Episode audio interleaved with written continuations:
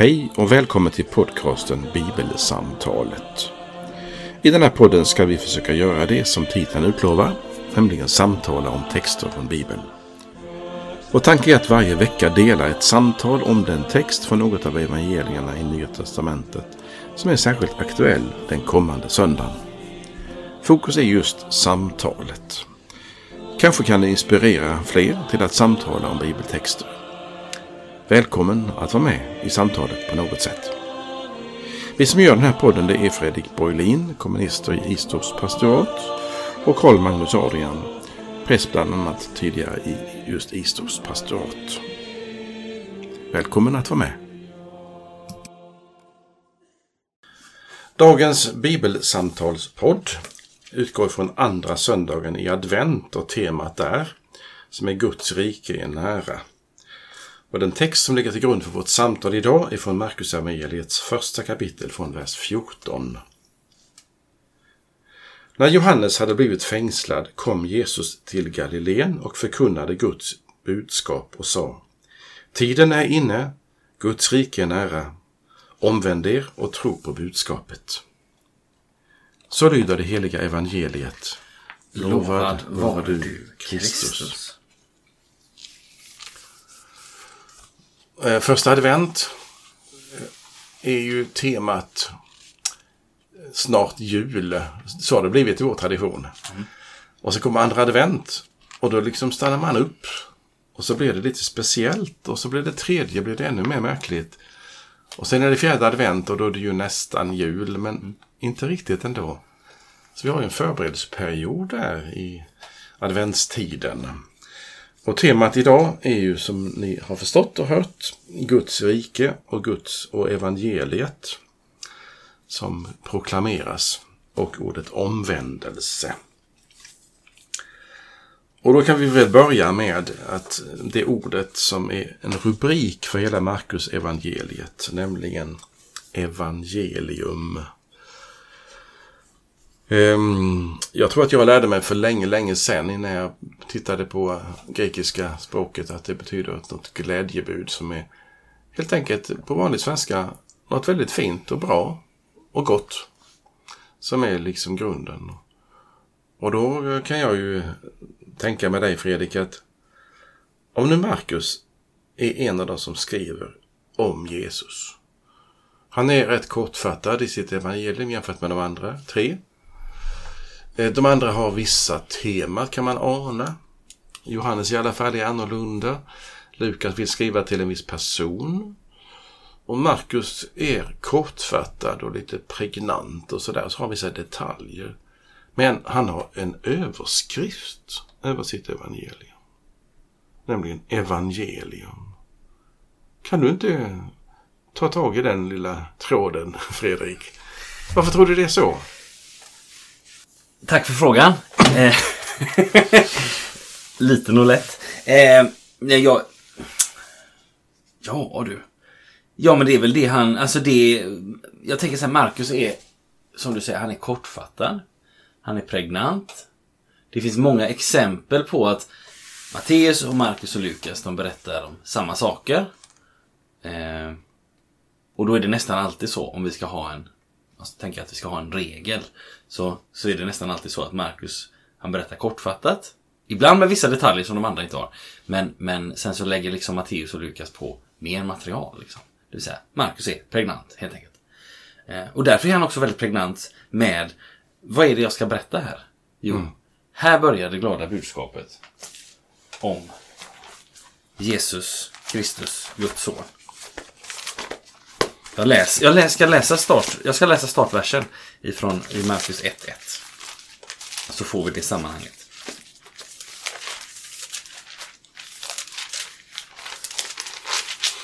Här, och jag läser ifrån folkbibeln. Här börjar evangeliet om Jesus Kristus, Guds son. Det vill säga, det är ingen, det är ingen lång rebus som vi ska liksom komma fram till eller lyckas klura ut. Sen är det ett tema i Markus evangeliet att det är många som inte förstår vem han är typ ingen alls förstår vem man är. Men när Jesus dör så berättas det om en romersk officer som säger den mannen måste ha varit Guds son. Mm. Och, där, och det är ju mot slutet. Annars är det ingen, människa som uppfattar det. Det är några onda andar som uppfattar det i kapitel 5 eller vad det är. Men, men annars är det ingen som uppfattar det. Så att, jag tänker att Markus är mycket pedagogisk på det sättet. Det var ju gott att tänka på vad du sa sist. Eh, ibland så funderar jag så här att när man är med om någonting som är lite mycket, alltså typ en stor bok, en lång bok, en långt evangelium eller sammanhang, så vill man ibland ha någon sorts sammanfattning, man vill ha någon sorts rubrik som är en nyckel. Jag tycker om ordet nyckel. För nyckel hjälper mig ju att komma in i eller se poängen med en massa detaljer. Och det här tror jag att jag tänker så här. När man ser någonting första gången, då är det en massa detaljer. Man liksom upptäcker en bit i sänder. Ehm, ja, min bild går tillbaka till eh, när vi var väldigt, väldigt små. Så kan man säga att eh, det som eh, hände i början efter förlossningen för dig och mig, det var att vi låg, låg liksom i någon sorts minisäng. Eh, och sen när vi blev lite större så var det liksom rummet som var begränsningen för oss. När vi var lite större så var det huset eller lägenheten som var en begränsning för oss. Vi kom liksom inte längre ut. Vi var så små. Och så kanske om det fanns en trädgård så var trädgården en sorts gräns för hur långt vi kunde tänka oss. Och så var det kanske byn eller sammanhanget eller stan eller någonting sånt. Och så har vi hela tiden flyttat hela tiden liksom staketet längre och längre och längre och längre ut. Mm. Eh, och eh, vi vill liksom börja förstå, men man kan inte förstå överblicken förrän man har gjort detaljerna.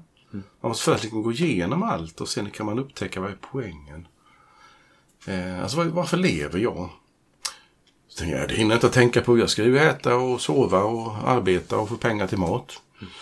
Men så kommer frågan, varför lever jag? Det är en sån nyckelfråga till exempel. Jag tänker på resan som en bild. Om jag reser söderut som jag gjort ibland på somrarna, till exempel till Tyskland. Så är ju den första anhalten det är Puttgarden eller Rostock om man åker båt. Det är en, Tyskland är inte större än så. Så då upptäcker man att det är gigantiskt mycket människor. Oj, oj, oj. Och när man sen har åkt runt ett antal gånger så där så upptäcker man att det finns, eh, man får en överblick. Den tredje bilden, det är många bilder, det är flygplanet.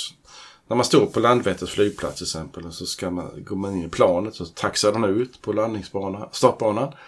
Eh, och så när den har lyft efter en halv minut, en minut, så tittar man ner. Då har allting ändrats under mig. Då är det inte ett högt träd utan det är en grön prick, under mig. är du med? Nej, nej. Alltså, ja. Och därför tror jag att en rubrik eller en nyckel är vad vi behöver. Men vi måste gå vägen genom med detaljerna. Och då skulle man kunna säga, med tanke på vad du sa nyss om Markusevangeliet, att läs först igenom Markusevangeliet alla 16 kapitlen. En 3, 4, 5, 6 gånger. Och sen ta nyckeln och fråga, vad handlar allting om? Oj, så många detaljer du frågar om. Nej, jag frågar om, vad är rubriken? Då säger Markus, det är ett glädjebud. Då kan jag läsa om evangeliet med ett enda ord som nyckel. Glädjebud, glädjebud, glädjebud, glädjebud. Så tänker Markus, tror jag. Går du igång på det? Ja, för då måste det innebära att allt det som vi läser i den här väldigt korta evangelieläsningen nu som vi har fått till oss idag. Då, då är också allt det ett glädjebud. Jamen. Eh, och- och då tänker jag särskilt på liksom innehållet i det som Jesus säger.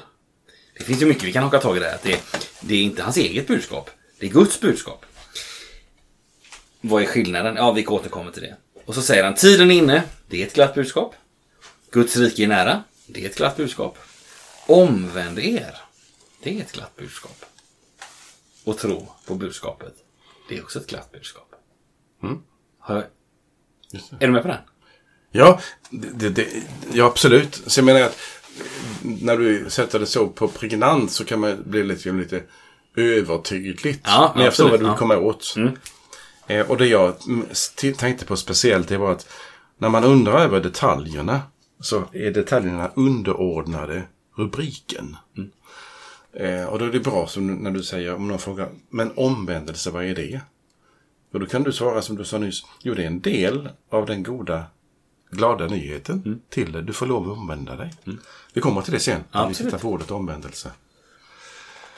Jag skulle vilja haka tag i en annan sak. Eh, bara så här inledningsvis. Och eh, för det var roligt, du började med att säga någonting om advent. Och första och andra och så tredje. Så. Och, det, och vi tänker oss att det är en rörelse mot jul, mot födelsen, julnatten och så vidare. Eh, det är också intressant att texterna under advent, de går, de går åt andra hållet. Det vill säga första advent, en vecka innan Jesus dör. Jesus sista vecka kan vi säga. Idag så kan man säga att, lite förenklat, att det är Jesu första vecka. Det är precis i början av hans, ja inte av hans, han är inte nyfödd, men det är första veckan på, i hans liksom offentliga, offentliga tid, eller vad man ska säga. Eh, Så han har blivit döpt och han har prövat i öknen. Du menar Marcus Marcus texten är insatt i det sammanhanget? Ja, precis. Precis. Att det är liksom, Just det. eh, förra avsnittet så var det Jesus sista vecka. Nu är det Jesu första vecka. Just det. Och sen kommer vi se eh, liksom framöver att då backas tiden ännu mera. Eller så. Bara en kort notering. Just det. Ehm, vad har jag mer fastnat för? Jo, en sak innan, innan vi, som jag tänker, jag tänker att vi kommer stanna upp ganska mycket vid det som Jesus säger. Eh, men bara intressant att notera detta, Jesus börjar när Johannes slutar. Alltså det blir, skulle man ha en bild där så är det lite granna eh, av, av att eh, man är på någon slags konsert och lyssnar. Och, och så lyssnar man först till förbandet. Och sen kommer huvudartisten, den man kanske har betalat pengar för att komma dit och lyssna på verkligen. Man kan ju tycka att, att förbandet gör ett utmärkt idé, eller gör ett utmärkt arbete. Och, och, och rent av är, är mycket nödvändiga för att man liksom får upp stämningen eller vad det kan vara. Men, men poängen när huvudartisten kommer är ju inte att han, eller hon då, ska jamma med förbandet resten av kvällen. De kan köra en låt ihop, det är fel. Men, men sen ska ju faktiskt förbandet av scen. Mm, det. Eh, och det krävs ju det, är- det, är så säga, det är förbandets lite otacksamma roll. Aha, jag var inte huvudartisten här. Och det är också Johannes döparens roll. Att han är ett mycket nödvändigt. Eh, vi får höra mer om honom eh, i tredje advent. Men, men han, är, han är ett förband till, till Jesus. Nödvändigt förband men ändå bara ett förband. Men det kan vara en liten eh, aptitretare till nästa bibelsamtalspodd. Ja, just det. För då ska vi prata om bereda väg. Japp. Det var ju bra att du tog det redan nu. Eh, Men du sa att det här budskapet, eller texten idag, är insatt i ett sammanhang i början av Jesu verksamhet. Markus berättar ju inte om Jesu födelse, utan det är Nej. pang på direkt när han börjar sin så kallade offentliga verksamhet. Eh, Jag tänkte ta några ord eh, som vi kan ju samtala om och begrunda. Det ena är då det här med glädjebud, eller budskapet. Och nu har du folkbibeln framför dig. Ja. Titta och läs om te- texten, den vers 14 i folkbibelns version. Alltså kapitel 1 hos Markus, vers 14. Efter att Johannes hade blivit fängslad kom Jesus till Galileen och förkunnade Guds evangelium. Ja. Eh, där ser vi nyttan av, av bibelöversättningar. Och det finns många på svenska. Och det är ingen dyr investering. Nej. Och har du tillgång till internet så finns det massor att använda. Det är, det är en enkelt sätt att få ett berikat läsande eller begrundande av eh, eh, bibeltexterna. Alltså ordet evangelium vill jag ta fram. Eh, och säga någonting kort som är mina idéer som vi samtalar kring. Och så kommer du med din nyupptäckt eller kommentar. Eh, om det är nu så här att Jesus eh, och ja, David Johannes förkunnar evangelium. Mm. Det vill säga eh, proklamerade, berättade, tydliggörde. Så är det med ord och vi har det i text. Då tänkte jag först så här. Att det som är det unika med Jesus, alltså evangeliet. Det är ingenting som vi själva kan hitta på eller upptäcka. Om inte vi får veta det så har vi ingen aning. Alltså grunden för att Gud eh, uppenbarar sig det är ju ett gammalt svenskt ord egentligen för att Gud visar sig eller ger, ger sig till känna eller upplyser om någonting. Så får vi inte veta detta så, så har vi ingen aning om det. Och därför tycker jag det är spännande. Och jag vill gärna att du liksom bemöter detta nu. Mm. Och nu har jag en liten tes. Jag tycker om teser. Och det är att om evangeliet är en, en del av Guds uppenbarelse, Gud uppenbara visar för oss någonting som vi inte själva vet. Eh, så kan vi alltså inte själva komma på det. Nu har jag citerat mig själv. Mm. Utan det är någonting som, som måste komma till oss. Alltså är det djupaste i den kristna tron fullständigt omöjligt för oss att begripa. Eller hitta på. Skulle man hitta på någonting, och jag tänkte för jättemånga år sedan, jag hade en samtal med någon, om vi skulle hitta på en religion. Jag tycker det, det är så skrattretande roligt så att eh, det kan vara någon som tycker det är kul. Vilken religion skulle du hitta på? Och då skulle jag kunna säga att jag skulle aldrig hitta på en religion där Gud kommer hit och som 35-åring drygt kanske lider och dör, uppstår och försvinner. Det är en mycket märklig religion. Mm. Men en religion som berättar att jag ska vara snäll och god och ge pengar till fattiga och vara schysst. Det fattar jag. Mm. Eller att jag ska lägga av med det och det där för det skadar människor. Det fattar jag. Och när kristen tro blir bara sånt som, ursäkta bara, sånt som jag fattar. Mm. Då är det inte fel. Men det är inte poängen. Nej. Om kristen tro vore att bli en snällare människa. Då hade ju Gud definitivt inte behövt komma hit och bli människa. Då kunde han ha en megafon uppe i himlen, tänkte jag. Mm. Och så kunde han liksom berätta exakt vad vi ska göra. Och så gör vi det. Mm. Och så är allt frid och fröjd. Men evangeliet är själva poängen med Jesus. Det måste uppenbaras. Och jag ska säga en sak innan, innan du får hoppa in. så jag får gärna kommentera detta. Men ordet uppenbarelse, återigen, det är alltså att där Gud, ska vi säga, tar bort någonting som är dolt för oss. Ungefär som om det hänger ett tygstycke så lyfter Gud upp tygstycket och så visar han mig precis vad som är bakom. Mm. Det är en, liksom en hemlighet, fel ord för då tror man att det är någonting skumt. Men mysterium är lite bättre. Mm. Alltså själva, vad själva poängen med allt?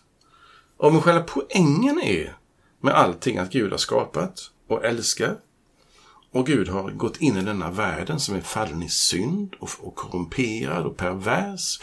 Blivit människa, lidit och dött och uppstått. Och allt detta ger han mig som en gåva. Evangelium, gratis. Så måste jag få säga, alltså det är ju märkligt. Mm. Det är ju konstigt. Ja. Är, är det så här och vad får det för betydelse för mig? Ja, eh, det här var ju många eh, ord som du märkte om samma sak. Men du kanske eh, går igång lite grann på det här, Fredrik? Ja, alltså jag, jag går igång flera saker. Och, och sen så kanske, eller jag, jag går igång på saker när du pratar och då undrar jag, kommer jag skjuta, kommer du, du håller upp ett mål, kommer jag skjuta på det eller kommer jag skjuta åt ett annat håll? Vi får Men, se. Vi får se. Um, det här, alltså det, det, det jag kommer att tänka på nu allra, vad var det du sa nu allra sist här? Alltså... Ja, vad var det allra sista jag sa? Det... Alltså evangeliet är ett klart budskap mm. där allting är färdigt. Mm. Det ges mig mm. gratis. Ja, och det, det, är ingenting man kommer på själv. Alltså, det är Nej, jag, det är poängen. Det är det jag säger. Eh, jag tänker på första Korinthierbrevet eh, kapitel 1. Ordet om korset är dårskap. Alltså det, det kan Bibeln själv bejaka. Det här är inte logiskt på något sätt. Utan det, det, det är en dårskap. Eh, dels det. Sen så fastnade jag också i Eh, det här som vi läste att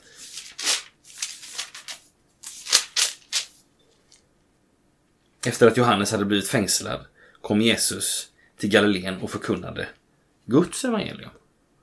Och då kan man fundera på, finns det några andra evangelier? Jag hörde någon, någon gång som sa så här, apropå, apropå att Eh, jag hakar tag lite i detta som du sa Carl Magnus, att det här är ju ingenting jag hade kunnat klura ut själv om jag skulle uppfinna en religion. Och så säger då i folkbibeln att, att Jesus förkunnade Guds evangelium. Och då kan man fundera på, finns det något, vad finns det för andra evangelium då? Eh, finns det andra evangelium? Någon sa så här en gång att i det här, det här ordet användes i romarriket för att, för att förkunna, liksom, eller berätta, eh, sprida ut eh, goda nyheter till exempel om kejsaren hade vunnit en seger i ett område. Eh, Kanske tryckt tillbaks något eh, barbarfolk eller så här som var på väg att liksom, ja, eh, något angränsande folk. Tryckt tillbaks dem. Tryckt tillbaks ett anfall kanske. Eh, vunnit seger och då Liksom, då vill ju folk i ett område veta hur går det? Vem är vår herre nu? Är det kejsaren fortfarande eller är det kanske någon annan? Eh, och då, eh, då förkunnades evangelium att nu har kejsaren segrat. Och det kan vi ju tycka att ja, det, är, det är ju något mycket litet jämfört med, med det här som vi sitter och pratar om, som är Guds evangelium. Ja, det är något mycket litet. Men samtidigt får man komma ihåg så här att för de här människorna då i valfri del av romarriket. Om inte kejsaren hade vunnit seger och kunde komma ut med det här evangeliet. Vad innebar då det? Jo, då innebar ju det med största sannolikhet död och eh, förstörelse och alltså eh, det var ju någonting mycket, alltså det var ju någonting som var helt omgör, vad ska vi säga, det var någonting som var helt avgörande för människor. För om inte kejsaren hade vunnit seger och kunde förkunna det glada budskapet att nu har jag vunnit här. Då skulle ju förmodligen fiende folket komma. Och det skulle bli död och förstörelse och så vidare. Och, så vidare. och varför säger jag detta? Försöker jag jämföra det Gud gör med det som någon kejsare gör? Absolut inte. Men det här ordet kan ju för de människor som har hört det i, liksom i den första tiden. Eller om vi nu tänker att Jesus han skickar ut lärjungarna till att predika, det, det vet vi att han gör. Liksom. Och, och om de då använder ordet evangelium. Eh, vad, vad får det för liksom, vad, vad, vad händer med folk då när de hör det ordet? För då, då borde de på något sätt förstå att det här är, det här är ju på liv och död. Ja, nu vet inte jag vad det heter, heter på era arameiska. Det vet inte jag heller. Så att det är roligt att tänka att vi som läser det på svenska går- utgår från grekiskan. Och så säger du kommentaren till hur du har använts i Medelhavsområdet på Jesu tid, eller Markus tid. Eh, det är ju möjligt. Men grejen är att eh, om vi, om vi tar bort den här fina poängen med, med när du pratar om romarriket. Om, vi- om vi släpper det ett ögonblick. Så är grejen det att det är någonting som är väldigt bra. Eh, om, om det sen heter evangelium eller en fin nyhet, det spelar ingen, eller budskap. Men när vi läser allt i ett sammanhang så upptäcker man ju vad evangeliet är. Och då är det till sin, till sin art ett, någonting gratis. Och till sitt innehåll att Gud kommer till oss. Och det är det som står i versen efter. Guds rike är nära, tiden är inne. Och därför så hänger ju budskapet, alltså evangeliet, ihop med att det är någonting som har hänt. Och det är en del av Guds uppenbarelse, att när Gud blir människa så har det hänt i tiden. Alltså inte, inte uppe i molnen Nej. och inte någon sorts eh, andlig eh, upplevelse. Utan Gud har i en konkret tid gjort någonting mycket konkret. Och därför där skulle man kunna så att säga, lätt ta almanackan och, och när blev Jesus människa? När föddes han? När dog han på korset? När dog, uppstod han? Och så vidare. Eh, då är det en poäng ju i Bibeln att det har inträffat i tiden. Och därför är kristen tro ska jag säga, så bra eftersom den är sann. Den är ju inte bra för att den ger mig någonting. Utan den är bra för att den är sann. Eh, att det har hänt och inträffat någonting som är, som är bokstavligt sant i betydelsen Gud är en historisk Gud, han har uppenbarat sig. Och i denna uppenbarelse, alltså att Gud har gjort någonting, så gör Gud någonting och ger oss någonting som är mycket märkligt och annorlunda. Jag ska läsa ett ställe, inte som de från du läser, utan från Matteusevangeliet. 11. Jag prisar dig, Fader, himmelens och jordens Herre, för att du har dolt detta för de lärda och kloka och uppenbarat det för dem som är som barn. Ja, Fader, så har du bestämt. Och så får vad Maria säger i Lukas 1. Gud, han upphöjer de ringa, hungriga mättar med sina gåvor och rika skickar han tomhänta bort.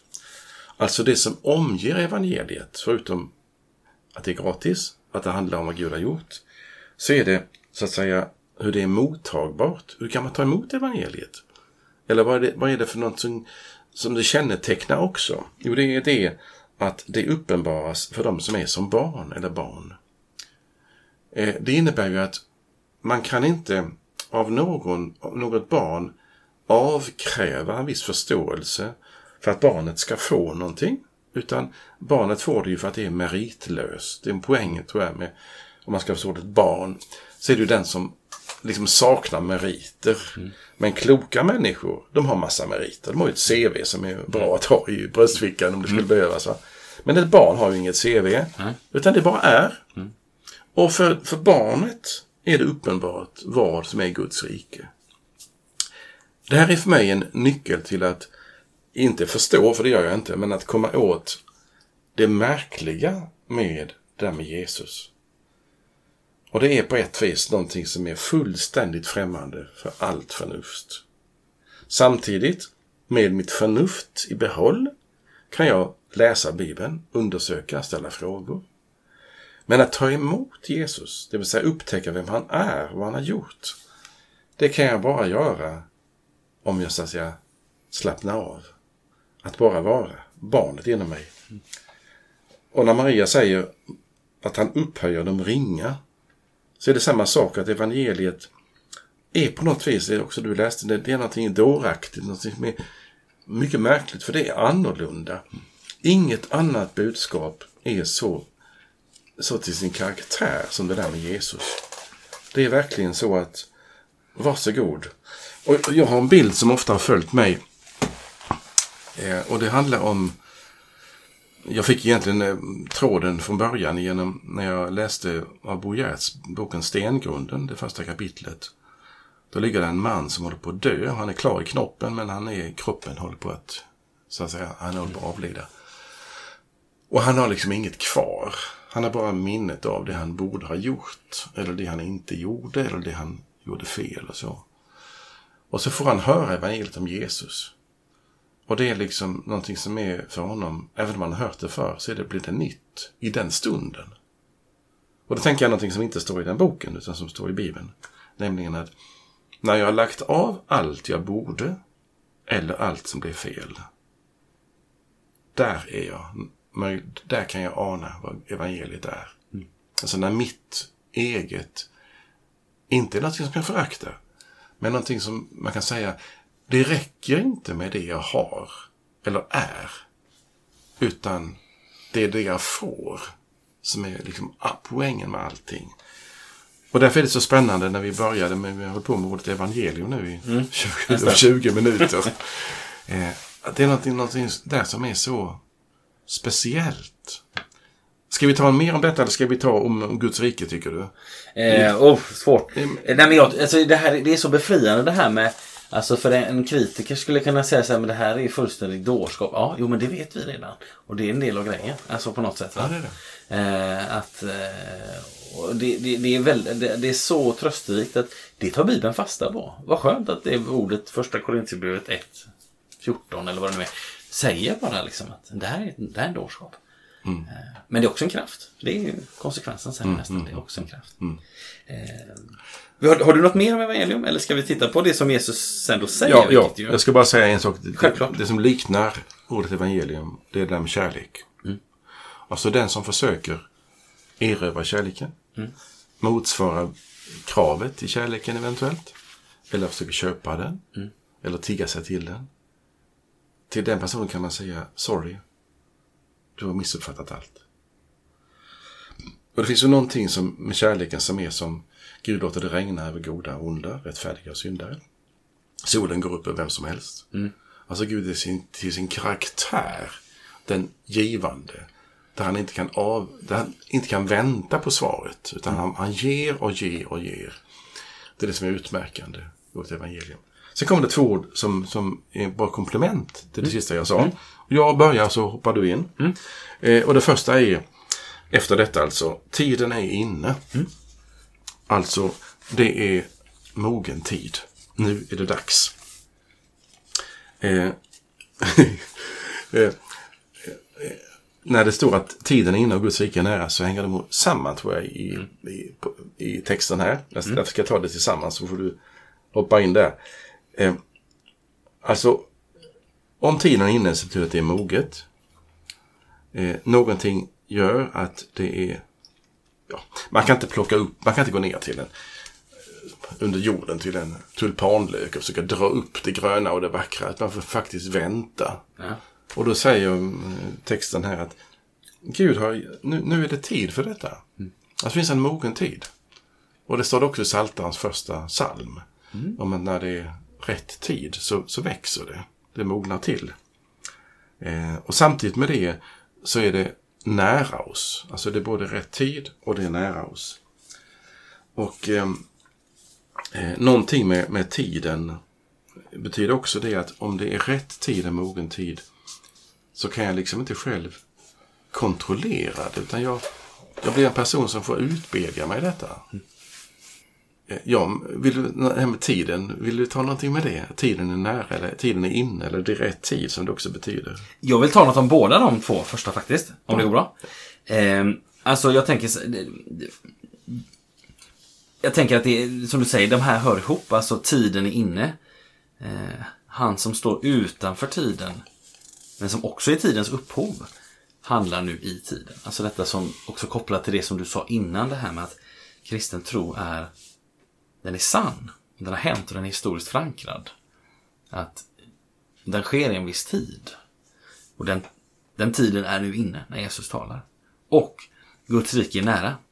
Alltså på samma sätt är det att han som är bortom rummet och som så att vi kan uppfatta honom som ibland långt borta. Han har nu kommit nära.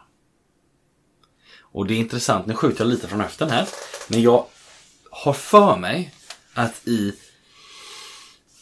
i den grekiska texten, eh, det som liksom är de orden som bildar på svenska, Guds rike är nära, så står det egentligen Guds rike har närmat sig. Det vill säga det är en perfekt form och så får vi liksom resultatet av det att det som har närmat sig är nära. Karl Magnus har tagit bilen hem till Fredrik, alltså är han nu hemma hos Fredrik. Det betyder, och, och det hjälper, varför säger jag då detta? Jo, det hjälper oss att stryka under att säga, det är inte jag som har famlat mig dit, utan det är Gud som har kommit hit. Ja, det. Och det är en avgörande skillnad.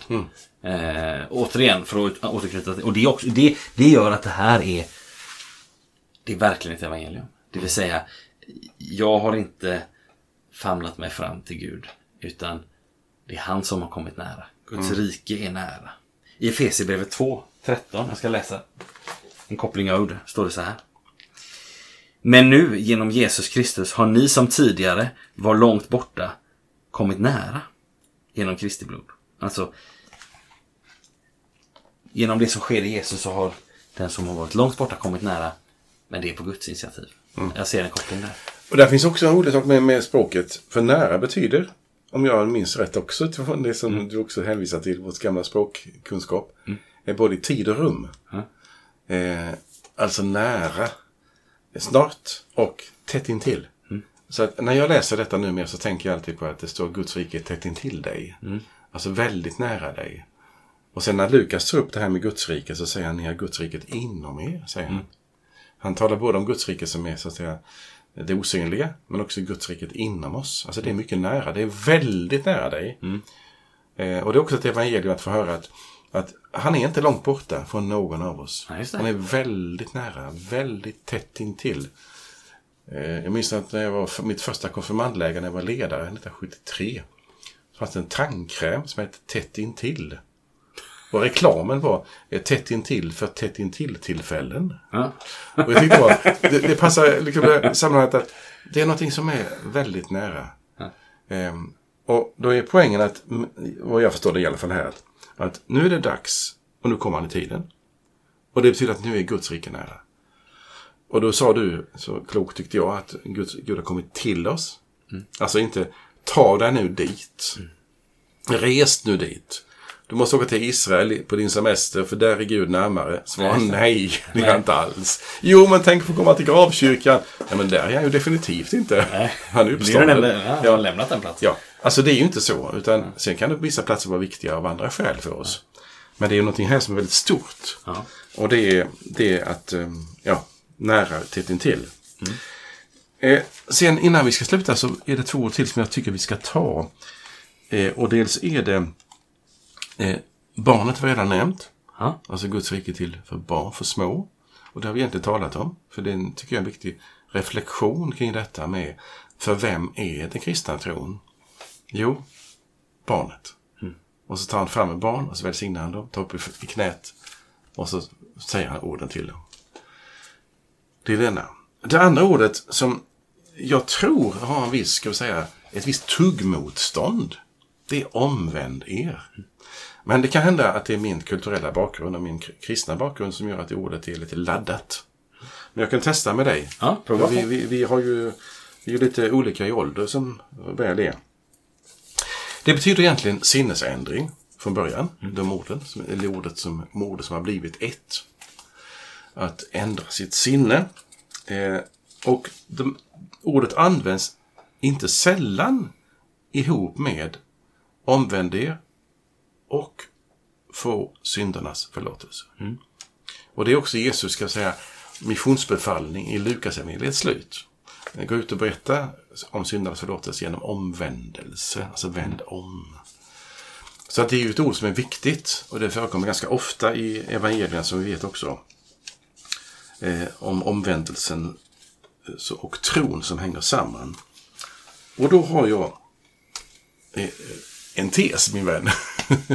Shoot. ja, det är så här att om omvändelse ibland i våra sammanhang, nu tänker jag inte bara på mitt sammanhang, har betydelsen att har du bestämt dig för Jesus? Mm. Är du omvänd? Eller är du riktigt omvänd? Mm. Eller har du vänt om? Har du slutat med allt det onda som du gjorde innan? Är du verkligen omvänd? Har du omvändelsens kännetecken? Just det. Är ni med? De här orden finns i vissa traditioner i kyrkans gemenskap, både nu och tidigare. Jag skrattar inte åt dem på något vis. Jag säger bara att det, det förekommer. Mm. Det finns ett sammanhang, tycker jag, i evangelierna som gör att jag skulle vilja använda två ord tillsammans. Det ena ordet är, ordet är avgörelse, eller beslut. Mm. Och det andra är omvändelse. Och min tes ser ut så här. När Jesus är i Galileen, eh, där de flesta känner till kallelsen till lärjungar äger rum, han är vid sjön och kallar på de olika, följ mig, så, är det, så sker det en avgörelse, det är ett gammalt ord. Det vill säga, de bestämmer sig för, ja, jag vill följa. Tycker du att innan du kommenterar allt sammans, är avgörelse ett bra ord? Eller är det för gammalt ord att använda? Nej, men, nej jag tror att vi kan använda det. Ja. Det betyder alltså att jag frågar dig, vill du följa med? Så säger du ja, jag följer med och hoppar in i bilen. Då har mm. du avgjort dig för att följa med i bilen. Absolut. Ja. Alltså beslutet är ditt. Mm. Och därför måste jag fråga dig, vill du? Mm. Jesus säger till lärjungarna, följ mig. Då säger de, vi kommer med. Det är avgörelsen. Mm. Det är det första. Och det måste vi göra på något sätt. Det kan handla om att jag medvetet säger, jag vill bli kristen. Mm. Eller omedvetet, ja, Tänk om jag skulle titta på något program om kristen tro. Nej, jag vet inte. Jo, kanske jag skulle våga. Eller gå i kyrkan. Ja, det är någon konsert på kvällen. Jag ska nog gå dit. Alltså en, lite grann sådär. Mm. Och då är frågan, vill du åtminstone testa? Det är en avgörelse. Mm. Eh, och så kommer du dit, till exempel i kyrkan. Och tycker det var bra. Eh, men så går du inte ut och säger, nu är jag kristen, nu är jag omvänd. Utan jag har gjort ett steg, tagit ett steg. Och för många är det viktigt. Och jag tror också att vi ibland ska hjälpa människor att ta ett steg. Man kan behöva det. Mm. En avgörelse. Eh, det ordet står parallellt, eller står som ord ihop med ordet omvändelse. Mm. Och min, min tes kommer av att när Jesus till Petrus i Lukas 22 säger När du omvänt dig en gång så styrk dina bröder. Mm. Alltså omvändelsen ligger framför honom. Och när jag tänkte första gången på det jag var mycket konstigt. att Om någon är omvänd och blivit en kristen så är det väl Petrus. Och så får han höra detta eh, efter tre år. Mm. Och då tror jag att om, om omvändelsen är ständigt pågående, mm. Som det finns texter som visar i evangelierna, alltså omvänd er, så är det en sorts sinnesförändring som hela tiden pågår. Där jag liksom, om ni inte missförstår mig, aldrig har omvänt mig färdigt. Utan jag får upptäcka om och om igen. Aha! Nåden. Mm. Aha! Fast jag varit med länge, kanske inte i kyrkliga gemenskapen eller vad jag kallar det för. Upptäcker man det igen. Mm. Aha! Det är en omvändelse ständigt. Men det där med att jag, låt oss säga att jag tar ett slarvigt exempel. Jag är beroende av narkotika och blir befriad på olika sätt. Så säger jag aldrig mer narkotika. Det kan vara ett beslut. Det kan vara viktigt. Eh, det är en, så att säga, bestämt mig för någonting. Men det här med omvändelsen, då är jag förändrad inuti och det är en sakta förändring. Och Petrus, bollen för honom, eller poletten, faller liksom inte ner förrän efter uppståndelsen, när han har mött Jesus. Då är det som att han inser vad det handlar om. Alltså, någonting med omvändelsen handlar om att jag måste erkänna, jag vet inte, jag kan inte, förstår inte. Hjälp mig Jesus. Mm. Och det är det Petrus gör. Mm. När han har förnekat Jesus och står där med den uppståndna och, och han, de samtalar med varandra så signalerar Petrus bara jag trodde att jag älskade dig, men jag kan ju bara säga att jag tycker om dig. Alltså han har fått en självinsikt som är väldigt stark. Mm. Och den självinsikten, det tror jag är den ständiga omvändelsen. Mm. Där jag upptäcker mer och mer av nåden, mer av Kristus. Och också upptäcker mig själv på ett nytt sätt. Ja, det var en lång förklaring mm. på min tes. Då hakar jag i. Om jag Gör det nu. Eh, jag tänker så här, när vi läser de här fyra sakerna som jag tänker att Jesu budskap är här. Tiden är inne, Guds rike är nära. Omvänd er och tro på budskapet. Så är det lätt att på ett sätt se så här, ja men det är, först är det två saker. Tiden inne, Guds rike är nära. Tid och rum, de hör ju på något sätt ihop, tänker vi i vårt tänkande. Så eh, och sen så kommer liksom nummer tre och fyra som ett par. Omvänd er och tro på budskapet. Mm. Men jag skulle, vilja, jag skulle vilja slå en liten bro mellan tvåan och trean. Mm. Det vill säga så här, vi gjorde en poäng förut av, eller försökte göra, sköt från höften. Det vill säga Guds rike har kommit nära och är nu nära. Det betyder eh, det är Gud som har närmat sig. Det betyder också Gud vill vara nära oss. Och då kan vi också upptäcka någonting i vårt eget liv tror jag. Att vi gör den upptäckten att vi ibland medvetet, men ofta tror jag omedvetet, genom så, så ställer vi frågan hur långt bort kan jag gå ifrån Gud? Kan, mm. jag, kan jag göra det där? Mm. Får man göra det där? Eh, eller det där? Eh, jag, jag, tror att mycket diskussioner i kristenheten kan på något sätt kopplas ihop med den frågan. Mm. Hur långt bort får jag gå liksom, på något sätt? Eh, och då blir vi påminda om dels, ja men Guds rike har kommit nära. Gud vill vara nära oss. Mm. Och, det blir liksom nyckeln över till omvändning, det vill säga jag, jag behöver göra upp igen och igen och igen och igen. Mm. Med den här frågan som jag ibland ställer. Hur, Gud, hur långt bort får jag gå ifrån dig? Får jag, mm. får jag göra det där? Får jag göra det där? Mm. Och så kommer jag på att jag skulle ju egentligen fråga inte hur långt bort jag får gå, utan hur nära jag får komma. Mm. Att det är det jag skulle fråga Jesus. Hur, nära, hur nära får jag komma? Och, och, och, det är ju på ett sätt den frågan jag ställer mig när jag omvänder mig. Mm. Eller i den här rörelsen som du tar upp. Va? Gud, hur nära får jag komma? Mm. Och då är ju, vad, vad möter oss då? Jo, då är korset en öppen famn. Mm. Så här nära får du komma. Mm. Vi, kan, vi inte bara ska sitta i samma rum eller vara i samma riktnummerområde. Mm. mm. Utan så här nära får du komma. Korsets öppna armar. Och det tänker jag, det, det är också det här med omvända, alltså att det har en riktning. Tänker jag. Vänd, ibland så gör man en poäng av att man vänder sig bort från saker. Man vänder sig till någon, det är Kristus. Men, men jag tycker också det här att det handlar om det här med att omvänd er. Jag tycker det är fint. Alltså inte gå till, inte leta upp. Mm. Utan vända om. Mm. Alltså det vill säga, jag ska inte sätta mig i bilen för att ta, haka i en tidigare bild. Jag ska inte haka i bil, sätta mig i bilen och åka någonstans. Utan jag ska bara vända mig om. Mm. Så nära är Gud. Mm. Och jag vänder mig till honom. Mm. Ja, jag tyckte mycket om, tack för den sista bilden du gav. Jag var på ett dop nyligen. Där eh, prästen med det nyfödda barnet mm. lyfte upp honom, mm. eller henne. Visade församlingen. Som det, som det andra prästen gjorde. Först tog prästen barnet och vände barnet mot Kristus korset. Och sa, nu ska du få se din frälsare. Ja. Och sen fick vi se på barnets ansikte. Fint. Det, det är samma sak. Att ja. Vänd dig till honom. Han är nära dig. Glöm ja. inte det. Nej, Han är nära dig. Vänner, ska vi eh, titta och anse det att vi just nu får samtala färdigt? Även om inte detta... Får jag säga ett litet bra ord? Att vi har inte talat om att tro som en uppmaning. Nej. Som en utmaning. Nej.